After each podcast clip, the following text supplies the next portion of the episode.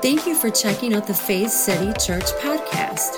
We believe that you'll be blessed by today's message.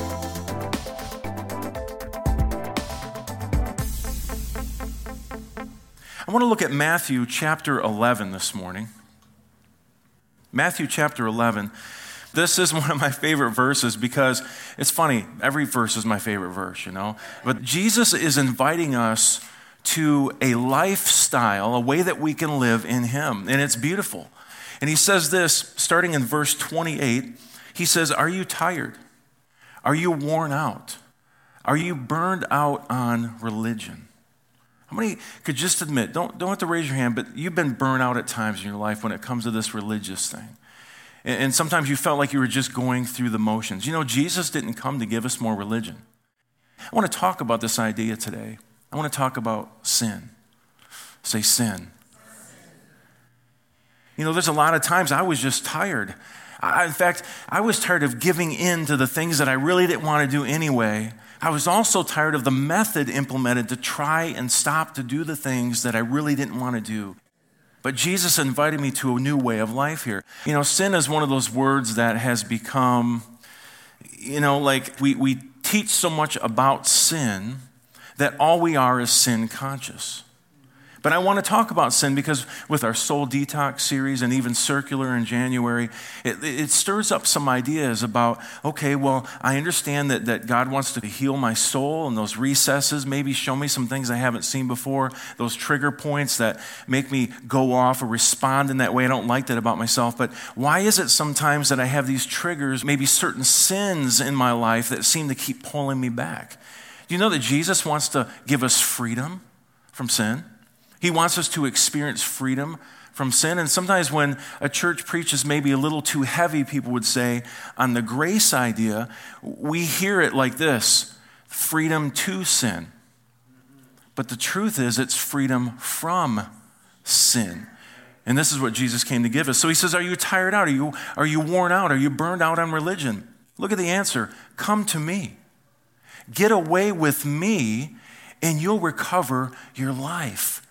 Recover what life? The life he has always intended for you to live. This is a life he's always intended for us to live, but we were blinded. We had a veil over us, you know. We were enemies of God in our what? Minds. God was never our enemy. He was always in head over heels love with us and pursued mankind, not to give him a whipping, but to say, I love you. Can we have relationship? That's what he was trying to do through Israel, through the Jews. He invited them to Mount Sinai and said, let's cut covenant together. And because of their slave mentality for four hundred years, they said, whoa, this is freaking us out. That's a little too much freedom. Moses, you can deal with him. And so God acquiesced like he always does. You know, God has such broad shoulders that we can even say things about him that are completely wrong. And he'll go, that's fine. You can believe that as long as I can still have a relationship with you. He'll let you believe whatever you need to believe to keep relationship with him. But see, we go through history and then we come to Jesus. And what did John say? He says, no one has ever seen God except Jesus, who is close to his heart. He has explained him to us. And then we look at how Jesus walked and he talked full of healing and restoration and love. And we're like, wait a minute. So that's what God's like? Yep, God has always been like Jesus. There's never been a time that God hasn't been like Jesus. We just didn't know it yet. But now we do.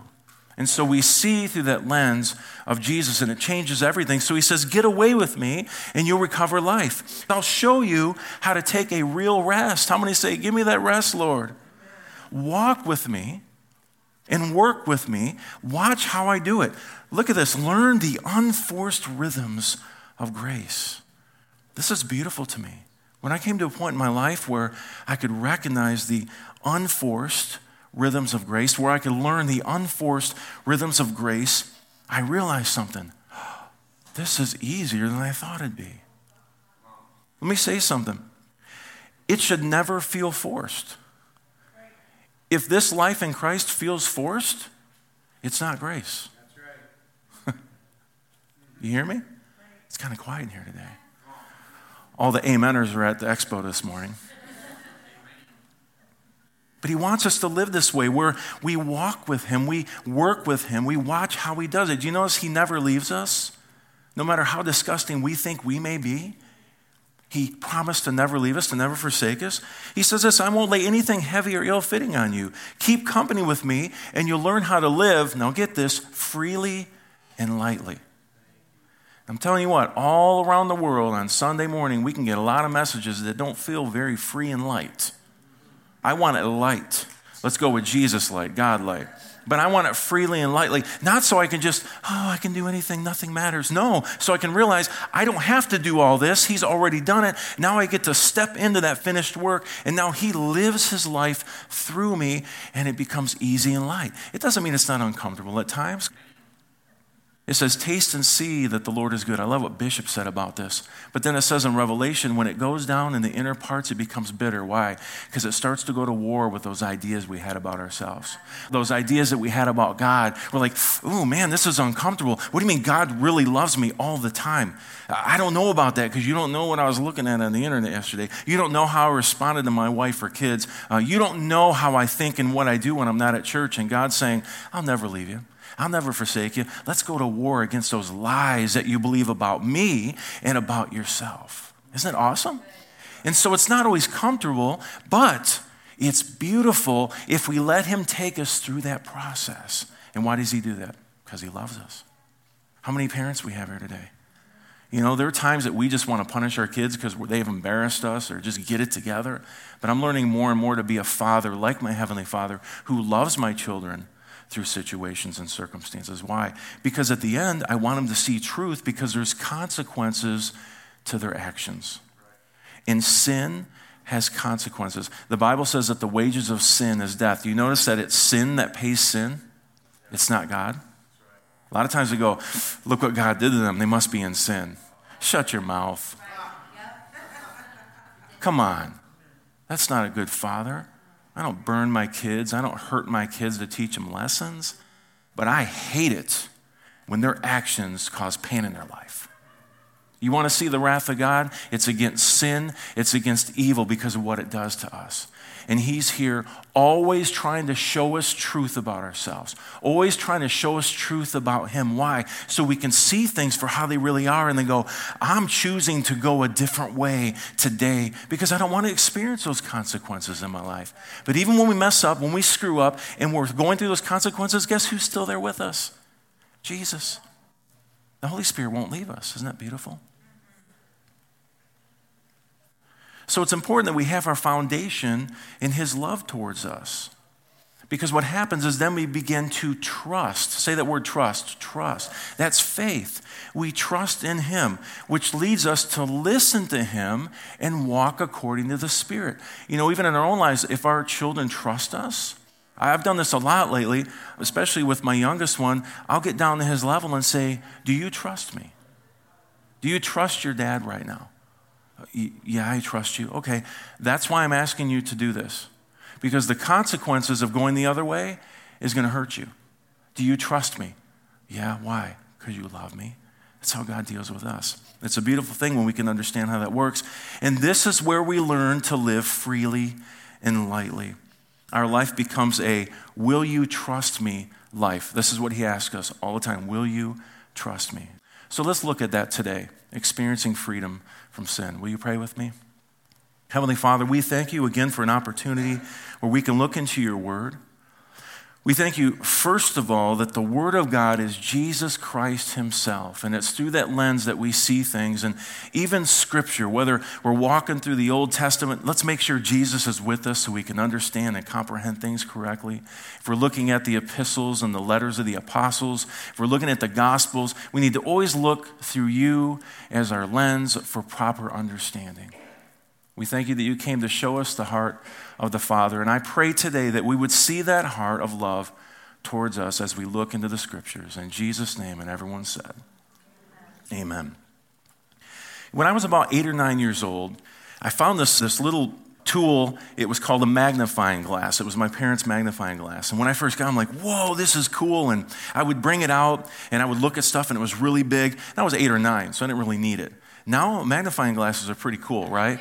like reading glasses. You hit forty, forty-one, forty-two, it's like, I, I rebuke this in Jesus' name. What's going on with my eyesight? I remember the first time my wife's like, I'm trying to look at stuff. She's like, babe, just put on my, my glasses, reading glasses. I'm like, whatever. And I put them on. I was like, Mom. It's like H D. I couldn't even believe it. But you know, a magnifying glass can be used like this too. But there's something else you can do with a magnifying glass. As an eight or nine-year-old boy, it was amazing to me what would transpire when you would take a, a magnifying glass outside and you would allow rays of sunlight to go through them. You ever done this? Are there any kids in here? I don't want to teach them any bad habits. But, you know, have you ever done that with, with the magnifying glass? You can actually beam that light and you can get it so intense that it actually will burn through stuff by experience. Leaves, dry leaves, paper. I would take pieces of bark and I would, like, put my name in them and stuff. That was really dumb because I just said I was the one who did that, right? Andy was here.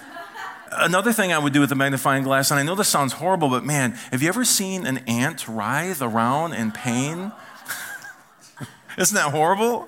God's little creatures, they're probably like, what? I probably have wanted posters in all the little ant homes, you know. Watch out for this ant bully. I was the first ant bully, by the way. Actually, this is funny with my friends. If they were sitting there, you know, and it's the middle of summer, and they just had this patch of neck showing. It's amazing what you could do if you would just bring the magnifying glass up and just get it more and more intense. No, I'm serious. They'd be like, oh, they thought they got stung or something, or do it on their arm. Boys are ridiculous, I know.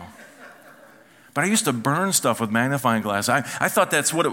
Uh-oh, Aiden's up here. You cannot do this, young man. His eyes are this big. He's like, what? Burn stuff? I'm going to watch you closer. I'm going to watch you closer. But I used to love this magnifying glass because for me, it became this instrument of intense heat. I, I could I could burn ants. I could burn my friends because that's what we do to the people we love. Uh, just burn them. And I would burn things, and I would catch things on fire. And I told you about my pyro days. It's over now, praise God. But you know, I wasn't using the magnifying glass correctly, was I? A magnifying glass is used to magnify things, to, to make them bigger. It wasn't something that I should burn things with. It's used to magnify an object so we can see it better and we can see it clear. So many times you've heard that Jesus is our lens for everything, which we say all the time. But what we do is we turn Jesus around and we burn people with him. We're like, yeah, yeah, I believe in the lens of Jesus, absolutely. Burn, sucker. Turn or burn, sucker. Right? Just like those ants, like we're trying to burn people. The thing is, the, the magnifying glass should be turned the other way, so now we can use Jesus as a lens to see our life, to see the Heavenly Father, to see ourselves, to see Scripture through. It's not to burn people. It's not this intense fire so we can burn people. So whether we're reading Scripture, you know, how we see others, how we see the Heavenly Father, it really matters according to the magnifying glass that we're using. But like I said, sometimes we've misused this lens called Jesus, and we've turned it against others. We've turned it against ourselves. How many have done that? See, not everybody points their fingers at others. A lot of times we point our fingers at ourselves. And this is where this whole idea comes in when we talk about sin. The, the lens should be turned around the other way toward the Heavenly Father to see him for who he really is. And let me say this, we need to turn that lens around. Christ in you, the hope of glory, to see this is who I really am. Because if you're sitting here today and you feel like you're not worthy, you feel like you're not good enough, like you could never measure up, the Heavenly Father is saying something completely different about you. He's saying you are worthy. We're in right relationship. My Spirit lives in you. And this is the beauty of it. Jesus, the Spirit of Christ, the Holy Spirit, lives inside of us. We are now the temple of the Holy Spirit. There's no more worry about, Holy Spirit, please be here. I beg of you. He's like, knock, knock, knock. I'm right here. Awaken to who you are and who I am in you. It's Christ in you, the hope of glory. Amen?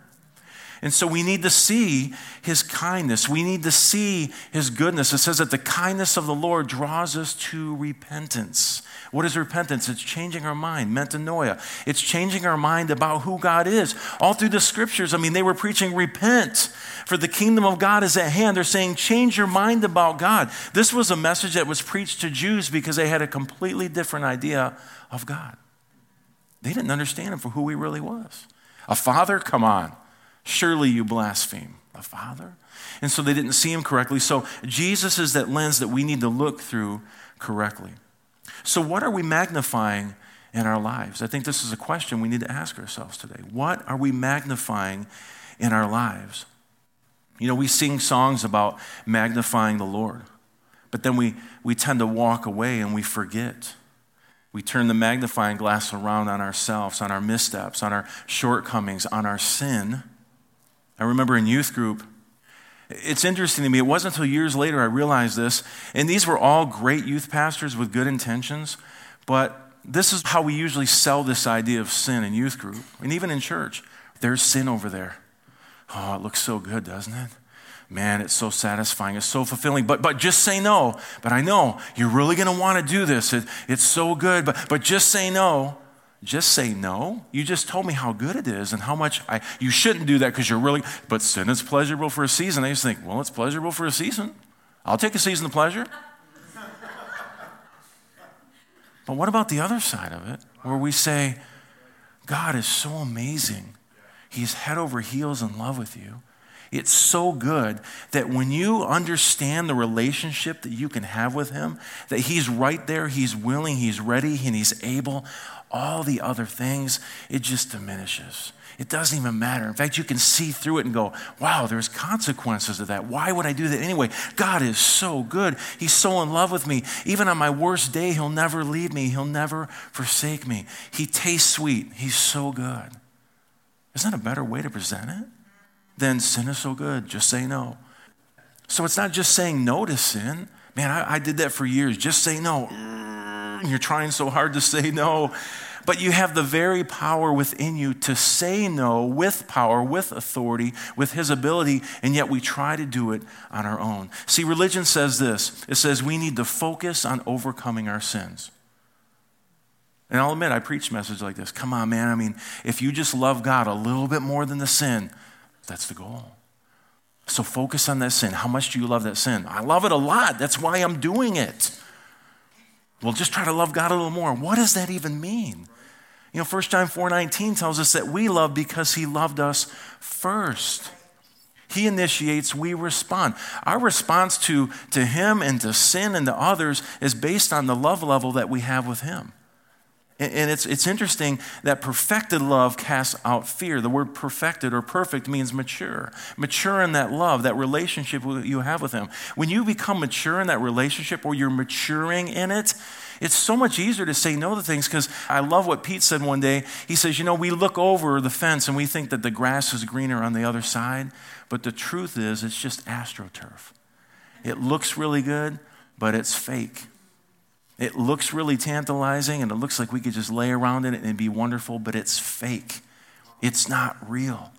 And so what happens is, as the Holy Spirit starts to show those areas in your in your soul, those recesses where maybe you have some baggage, you have some toxins or toxicity, we start to realize that there's just some trigger points there. And then he's able to show us truth about ourselves, which we replace those lies with truth. We disconnect those emotions or those emotional tendencies we had to those lies. And all of a sudden, we can breathe.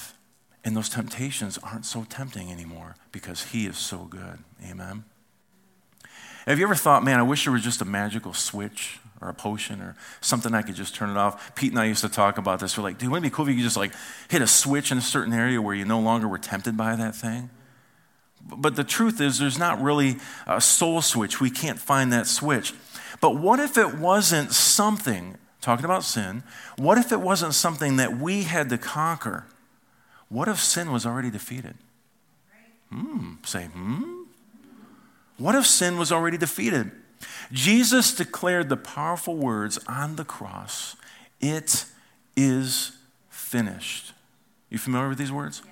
He says, it is finished. He declared these words on the cross, and then he rose again three days later as the victor over death, sin, and Satan. Do you realize the enemy's already been defeated? Sometimes we walk around like he isn't, but he's been defeated. He has no access to you or your life, your spirit, only through the mind, by deceiving you, by tempting you, by saying something that's opposite of the truth, but maybe salting it with a little bit of truth, so you tend to believe it. So what do you believe about yourself? See, I've heard people say, I'm just a sinner, saved by grace. Well, how about you're a saint? It's interesting that the Apostle Paul writes to the Corinthians, who were a jacked up bunch, y'all. These people were like, they were doing stuff that even the heathens wouldn't even think of doing. And Paul, all through the, the letters to them, calls them saints. It's like, Paul, did you not get the memo? Did you not see what's going on? These people are jacked up, man. But he was calling them who they really were so they could see who they really were and then in turn act out who they really are. Does that make sense? And at that point, it's not like we're acting and pretending. It's just put into action who you are. If you just talk with followers of Jesus or people who say I'm a Christian, you'll soon realize that many haven't learned how to live the freely and lightly life. In fact, they even try to put burden and heaviness on you. Brother, you're not working hard enough. You're not doing enough for God. And I found that his love is what causes me and motivates me to do more for the kingdom. And now you can't shut me up. You can't stop me because my daddy's got my back and he loves me so much that there's no other way to live except to live the kingdom way. And if we could get to that point, we could actually start to change this world. But you have to change your mentality. If you think it's all going to burn, who cares? Then you're like, I don't care about anything, and who cares about people? And I mean, if we're not careful, we get this idea that nothing matters. The planet doesn't matter. It's all going to burn up anyway. Really? God gave us the earth, said take dominion. And what we do until then is we continue to expand the kingdom and get it closer to heaven. Who are the only people that can bring heaven to earth? Sons and daughters of God. So when are we going to start doing that? Amen? Steve McVeigh said this. He says, if we fixate on what we do wrong and try to figure out how to conquer bad behavior, we will always come up with some sort of plan that involves our own willpower and determination. Have you ever done that before? I have. All right, God, this is it. That's it. We're not. I'm not allowing this in my life anymore. I've got my list. I've got my scriptures. I'm going to do this. And the whole time the Holy Spirit says, how about we can do this? Don't put together a plan. I am the plan. And let me live my life through you. I want to look at a scripture in Colossians, and let's look at chapter three, starting with verse one. He says, so if you're serious about living this new resurrection life with Christ, how many would say, I'm serious, I want to live this? He says, act like it. Now again, this isn't pretending to be. This word act means to take action. So he's saying, listen, Christ already did it all, but we can take action and walk in this. Let's pursue this. He says, pursue the things over which Christ presides. Now, do you notice that Paul isn't questioning your resurrected life in Christ? Just because you don't act like who you really are doesn't mean you really aren't that person that he's created to be. So he's not questioning this. He's not questioning whether you're in Christ or not. He's simply encouraging us. He's saying, be who you are. Be who you were made to be. It's not a threat. It's a promise. It's a promise of who we really are. He says, don't shuffle along, eyes to the ground, absorbed with the things right in front of you. Look up, say look up, and be alert to what is going on around Christ. That's where the action is. And then he says this, see things from his perspective. That's what the Holy Spirit is doing all the time in this life. He's saying, will you look up and see things from my perspective? Verse three. Your old life is dead. Your new life, which is your real life, by the way, even though invisible to spectators, is with Christ in God. I want you to say these last four words with me. He is your life. Say it again. He is your life. We have to see this, folks. We have to see that Christ is our life. He gave his life for us, so he could give his life to us, so he could live his life through us. And many times we're trying to live life on our own. We come up with, with good intentions, mind you, good intentions. We come up with the plan. I'm going to defeat this area in my life. I know I can do this. I think I can. I think I can. It's like the little engine that could. And he's saying, but I'm your driving force. I'm the engine that already did and can. Will you allow me to live my life through you? I love this translation in the Mirror Bible. He says this, the exact life on exhibit in Christ is now repeated in us. We are being co-revealed in the same bliss. We are joined in oneness with him. Just as his life reveals you, listen to this, your life reveals him. For some of us, that's tough to swallow. As we look at our actions, we, we know our thoughts better than anyone else except for our Heavenly Father. Amen. And so we look at ourselves, we're like, okay, I get it. Christ is in me, but but I reveal Christ? Absolutely. And he's he's happy to allow you to do that. His life is a united life with us. We're in union with Christ, but many times we just don't know it. I said it earlier, in him we live and move and have our very being. But we can even turn that around and say, in us he lives and moves and has his being, because we're joint. We're together with Christ. So do you see it? He's addressing our perspective. We have to get our perspective right. We have to make sure that we turn that magnifying glass around and see things correctly. He says, don't shuffle along, eyes to the ground, absorbed with the things right in front of you. He's talking about self-inspection, self-conscious, sin-conscious. I think about this idea, if, if you have kids, have you ever told them, okay, honey, see the cookie on the counter? Don't touch the cookie. That cookie right there. You have the chocolate chip one. You see that? Look really close. See the cookie? Don't touch the cookie. I don't want you to eat the cookie because we have to have dinner first. But yeah, yeah, the cookie. Look, Rick, come here. Look, see the cookie. Don't touch the cookie. Well, what do you think the kid's going to do? You're going to go in later, and there's going to be like crumbs, little bites. And you go, did you eat that? And with chocolate all over their face, and you're like, no. Why'd they eat the cookie? Because you pointed it out. You made them cookie conscious. We do that to ourselves. We make ourselves sin conscious. Now, I'm not saying we shouldn't care about things that are destroying and hurting our lives and tearing apart relationships. Of course we should. But focusing on those things as the main thing is not going to change those things in our lives. He's talking about focus. He goes on to say, look up and be alert to what is going on around Christ. That's where the action is. See things from what? His perspective. In other words, stay Christ focused. After all, Christ is your life now. The old man is dead. Now you have new life. This truth is paramount to us seeing behavior changes. Your behavior is not going to change. Let me say this. It won't be lasting change by your own willpower. How many have been there? Man, I've been doing good for two months. Oh, jinx. I shouldn't have said it. Let me start looking for wood to knock on or something. Instead of just realizing you're going to fail at some point doing this on your own. So stop trying to come up with ideas to make it better. Now, I don't have an issue with, well, if I stay away from that person or those things, it will help to not be a temptation. Of course, use wisdom. The Holy Spirit is the one telling you that, to use that wisdom. But he's saying, can I live my life through you? Because who you really are, those aren't even the desires that I put in your heart. You don't desire that pornography.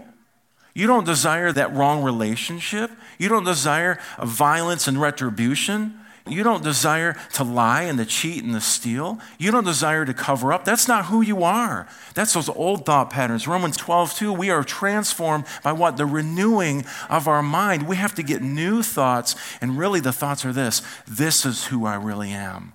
I'm righteous, I'm pleasing, I'm acceptable. I have holy desires. I'm set apart. I'm just like him. That's who my dad is. That's why it's important to spend time in prayer, in scripture reading, time with your Heavenly Father so you can see who you really are. Sometimes we come over here and we say, okay, I gotta get my fifteen minutes in and my ten minutes and do this stuff, and it becomes legalism. Legalism doesn't change anything. Legalism makes it worse. When you put law on people, guess what? It excites sin. That's what the Apostle Paul said.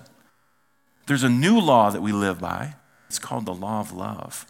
It's the law of liberty in Christ Jesus. And so when we start to operate according to that, you're going to see the behaviors change. But if you're trying to change your behavior on your own with your own willpower, it's really, it's a false victory, because eventually it won't pay off. How many know you can only have willpower for so long? Yeah. Just say, I'm going to stop eating bread. Yeah, that I think I did a week on that. But then I was like, raw bread. Why? I did really good for six days. Now I deserve more bread. See, willpower only works for so long. Now my brother-in-law, Kenny, that dude has willpower and a half. If he wants something, he'll get it. But I'm sure he would even admit to me, there's a point where it only goes for so long. Why? Because we need Christ in us. He's our ability. He's our strength. Amen? Romans eight six.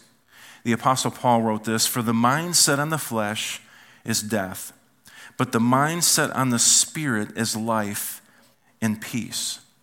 He's talking about self-focus here. That's what the flesh is. It's looking at ourselves. And he said that it results in death.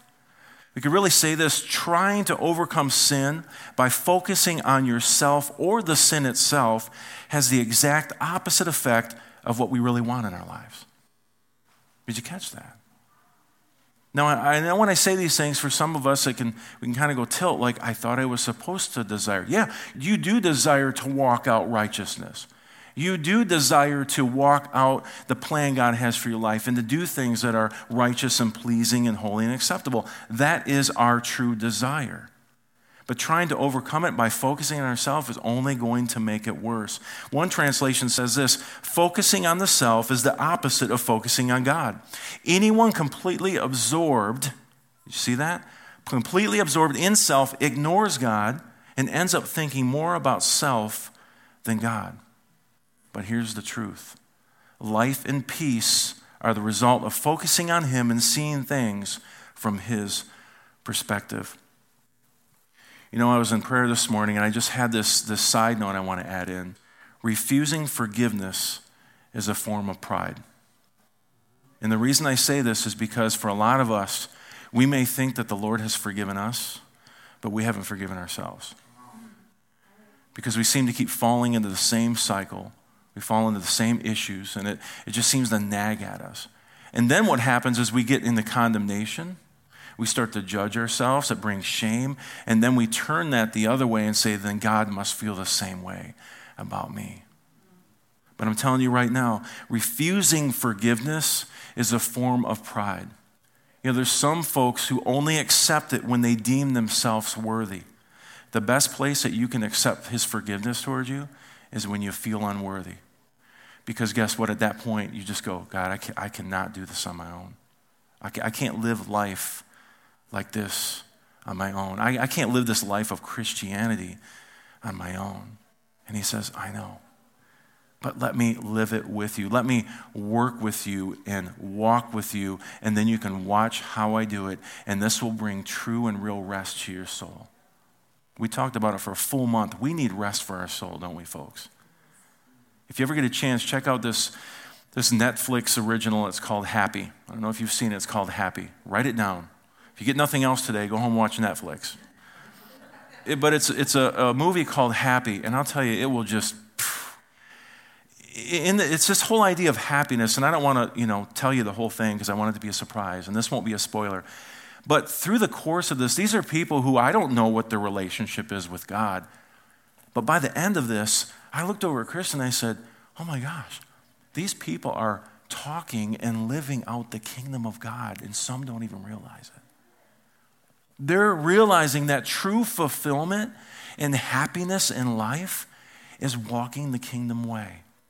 It's giving to others who are in need. It's not heaping on ourselves.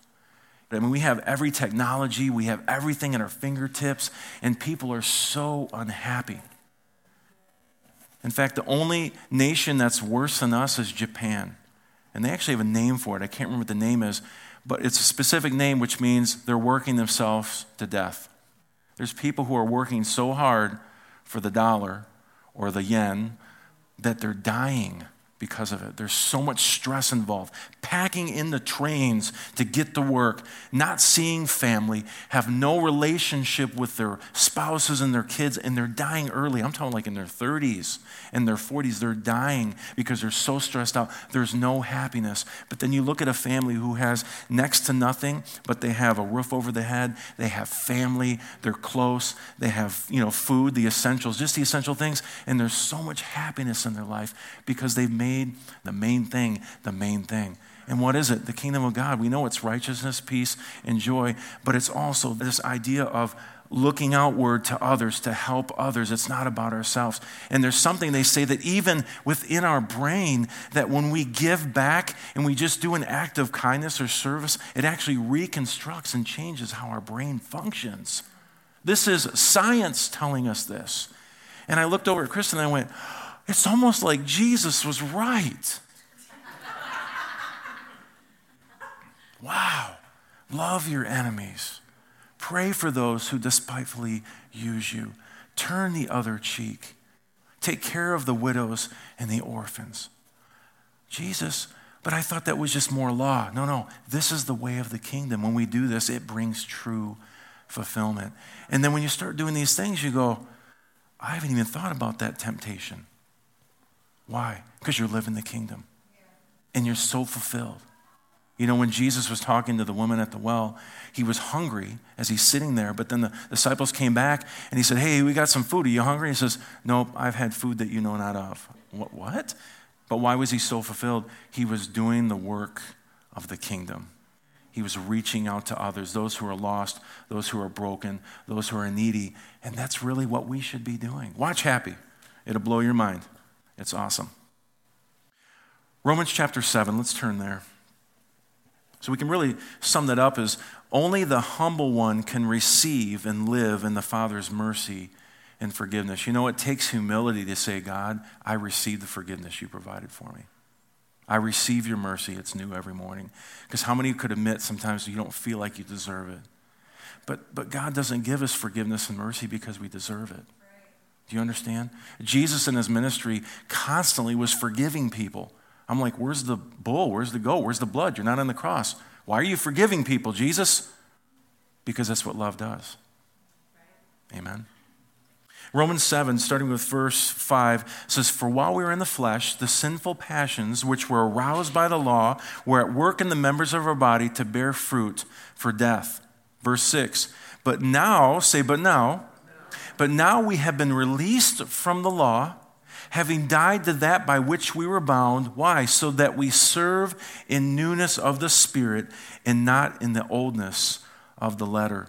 First Corinthians fifteen fifty-six says, the sting of death is sin, and the power of sin is the law. Because any approach that we take in overcoming our own sins through self-discipline is legalistic, because it stirs up within us the false hope that there is something we can do to defeat it. I'm going to defeat this sin. I'm going to watch God. Just sit back and watch. He's like, why am I sitting back? I'm with you. No, sit back. Watch this. This is really cool. Look, no hands. Crash. Here's the truth. We don't have to conquer our sins. Jesus Christ already defeated sin at the cross, and through the resurrection, it is his finished work. And this is the beauty of it. We, we get to trust and rely on him.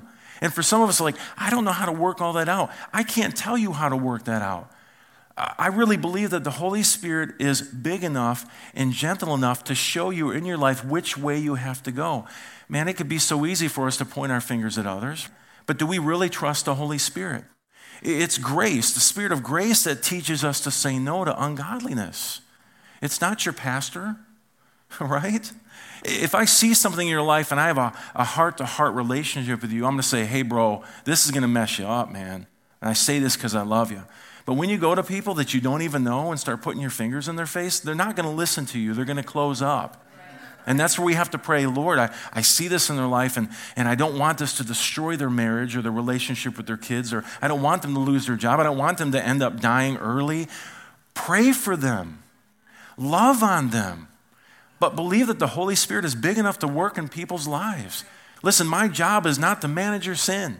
I refuse to do it.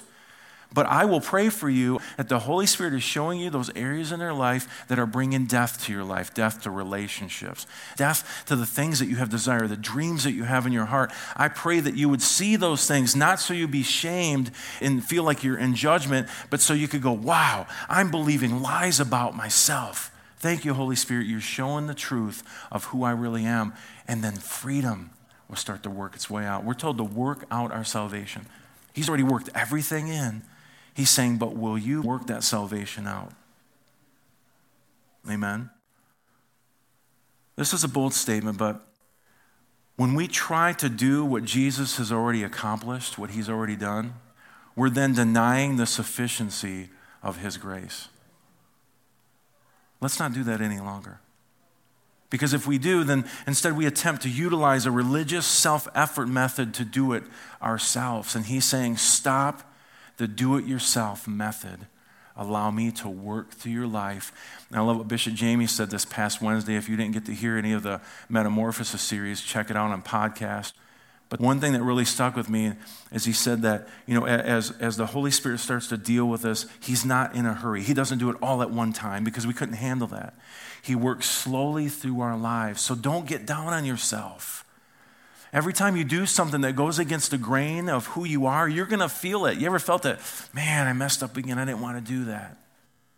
Well, first of all, the answer to that isn't to grovel around and say, God, if you can somehow maybe please forgive me. You know, we get all these fearful ideas.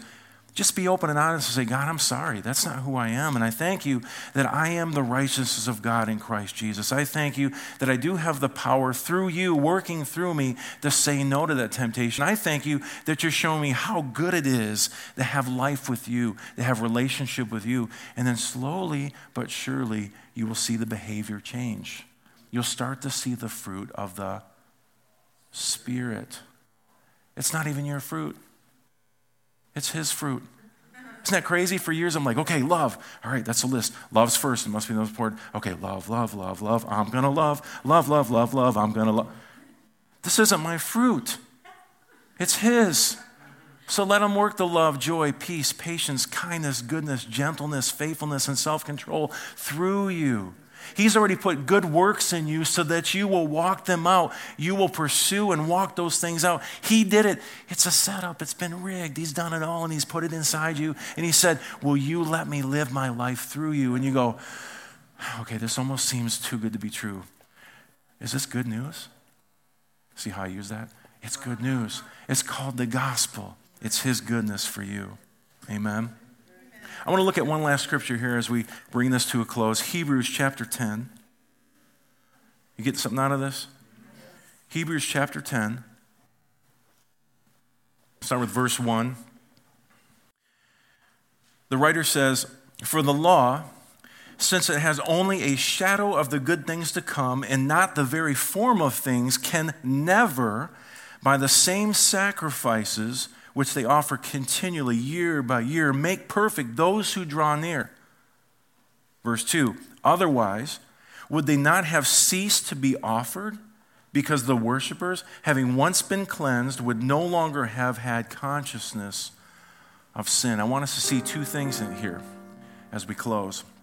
Number one, they would have stopped offering sacrifices. Now, if you're not familiar with the Jewish system, they would offer sacrifices continually, but every year they had this Day of Atonement, which would cover their sin.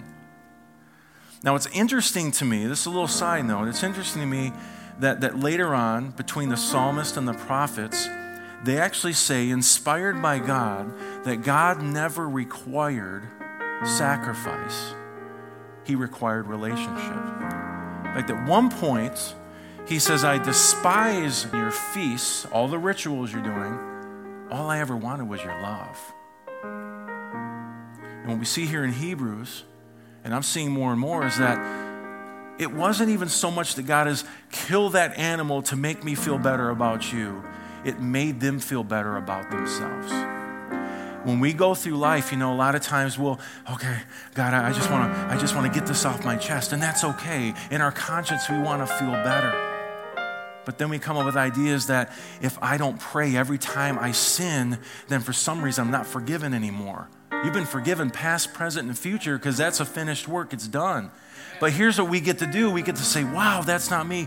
I'm sorry. I don't need some type of sacrifice. I don't have to be a sacrifice to make myself feel better or clear my conscience. But I'm telling you what, when I go to God and I'm honest with him and I'm open and say, I'm truly sorry, God, I know that's not how I'm built. That's not, no, that's not who I am. I need to see more truth in my life. Whenever you give in to those addictions and those sins, it's because you're not seeing the truth of who you are and who he is.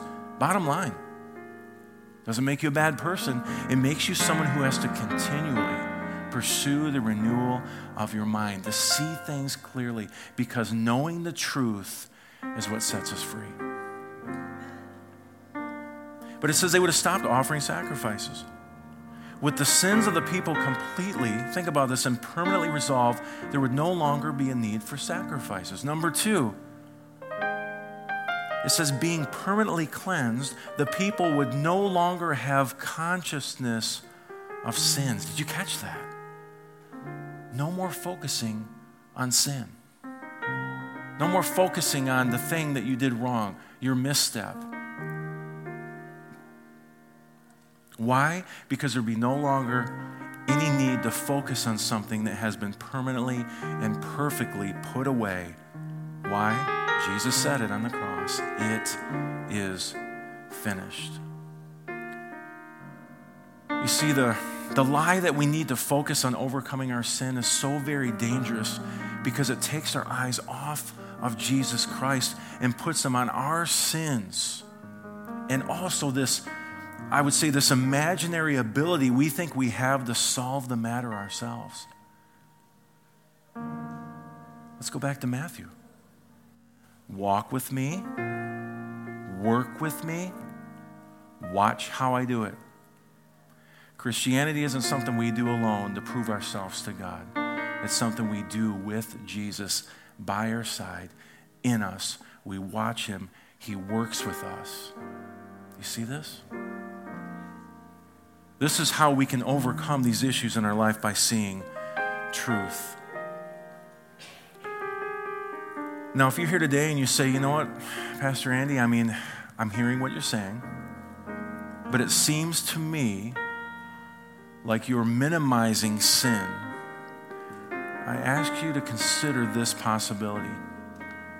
I'm not the one who is minimizing sin. Instead, the people or anyone who would teach or preach that we need to focus on overcoming our sins are the ones who are minimizing the sin. Because what we're saying, and this teaching suggests, is that sin is so weak that it can be overcome by religious self-discipline. But that's not true. The truth is, only one person could effectively deal with your sins, and he did. And he did it perfectly and completely. And what's his name? Jesus. He's our life. He's our source. Amen.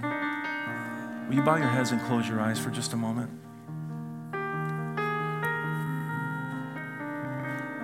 There's a hymn that was penned by Helen H. Lemmel. And then with your eyes closed, I want you to just hear these words. They're beautiful. It says, turn your eyes upon Jesus. Look full in his wonderful face. And the things of earth will grow strangely dim in the light of his glory and grace. You see, Jesus Christ has defeated your sins. So let them go and focus on him. Heavenly Father, we thank you for your word this morning. We, we thank you that repentance has transpired, that we've changed our minds today on some things, that we're seeing things differently, and not just differently, but we're looking correctly through the magnifying glass, and we see them clearly. Things are coming into focus. We realize where our focus should be. There's nothing else in this life so worthy of our gaze, so effective in causing us to live our life the way that you, Heavenly Father, intend us to live, than seeing you, Jesus. You are our strength. You are our ability. The power that we have to live this life comes through you. I pray for every person here this morning that would say, you know, Pastor, I'm, I'm dealing with some stuff in my life. I've got addiction. I've got things that keep pulling me the other way. I pray right now for truth to be revealed. I pray, Holy Spirit, that you would go into those recesses of our soul where we believe lies about ourselves. We've, we've let things fester and maybe bitterness creep up against others or even ourselves. I pray for healing in those areas of our soul right now in Jesus' name. You are the healer. You're the one who always restores. That's your life, a life of restoration for us because you love us. If you're here this morning, you say, you know, Pastor Andy, I've never made a decision to, to really follow Jesus. And, and it seems like th- this really cool thing. Like, I don't understand everything, but I love to find out what it means to walk according to Jesus, to walk with Jesus, to follow Jesus, to let him be my life. I'd like to know more about what this kingdom life looks like. The Holy Spirit's here today, and I believe he's prompting some of you. And it's really, it's simple. It's just believing. Say, I believe this. I believe there's a better way to live life. Jesus was the example. Even on the cross, when we sinned every sin into him, murder, hatred, retribution, still with arms wide open said, I forgive you. Forgive them, Father. They don't even know what they're doing. That's what love does. And then through the resurrection, he says there's a new way to live. Peace be with you. If you want that peace today, if you want to follow Jesus, just simply raise your hand. I believe when we raise our hands, it's just an outward way of expressing what we're feeling in our soul. I thank you, Father, for every person today who said yes to Jesus. And for all those who already have said yes, we know that you now reside on the inside of us. We are in Christ. Holy Spirit, you are our guide in life. You desire to lead us in the right direction. You're not a prankster. You don't punk us. You always lead us to the right place. I pray today, above anything, we would realize your love for us, and through that, we would trust you, have faith that you have our best interest in mind. And when you say go, when you say do, when you say stop, we say, okay, Lord, my obedience comes from the trust I have in you, knowing that you love me. For more information about Faith City Church, please go to faith city dot t v. As always, we pray that you would grow in the knowledge and grace of our Lord and Savior, Jesus Christ.